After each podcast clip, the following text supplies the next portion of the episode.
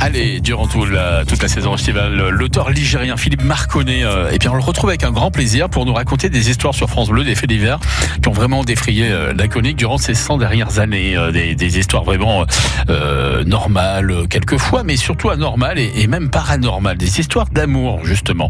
Et il va en être question ce matin, des histoires qui tournent au vinaigre. Il y en a eu quelques-unes. Des maris trompés, des femmes infidèles, des amants éconduits. L'histoire qui nous est racontée en ce jour en est la parfaite illustration, Philippe. Marie-Louise, jeune femme de 32 ans, avait épousé en troisième noce Fernand, un brave maçon de Vougy. Mais son nouveau mari buvait autant que les deux autres, sinon plus, et les scènes de ménage étaient fréquentes, voire même quotidiennes. Alors, elle chercha une consolation auprès d'un certain Jean-Baptiste, employé à l'arsenal de Rouen.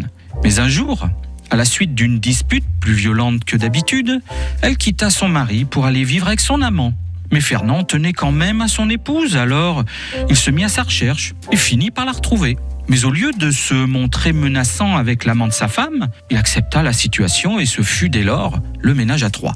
Seulement l'un des hommes était trop. Les deux amants se résolurent donc à éliminer le mari trop gênant et encombrant. Le 23 mai 1950, ils se mirent d'accord pour lui faire absorber une bonne dose d'arsenic. N'est pas bien difficile vu ce qu'il buvait. La chose se passa au repas de midi, et comme il était loin d'être à jeun, il ne s'en rendut pas compte, d'autant plus qu'il continua de boire tout l'après-midi. Ce n'est que le soir venu qu'il fut pris de violents vomissements. Sa femme appela alors le médecin de garde, qui conclut à une violente crise d'éthylisme. Il fut conduit à l'hôpital de Rouen, puis devant son état préoccupant, il fut amené à Lyon, à Grange Blanche. Chose incroyable, le fait d'avoir autant bu l'avait sauvé, car tout le liquide absorbé au cours de la journée avait dilué le poison et atténué ses effets. Fernand s'en sortit donc et se rétablissait lentement.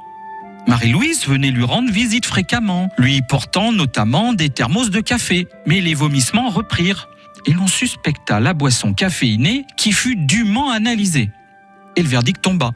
Elle contenait de l'arsenic. Dis-moi, ce n'est pas vrai Les enquêteurs firent donc le rapprochement avec euh, ce qui avait amené Fernand à l'hôpital. Celui-ci fut pris à nouveau en charge et s'en sortit une nouvelle fois. Quant aux empoisonneurs, ils nièrent avant de passer aux aveux. Une chose était certaine, Fernand avait été sauvé par l'alcool et que s'il but avec modération, il ne s'en serait pas sorti vivant.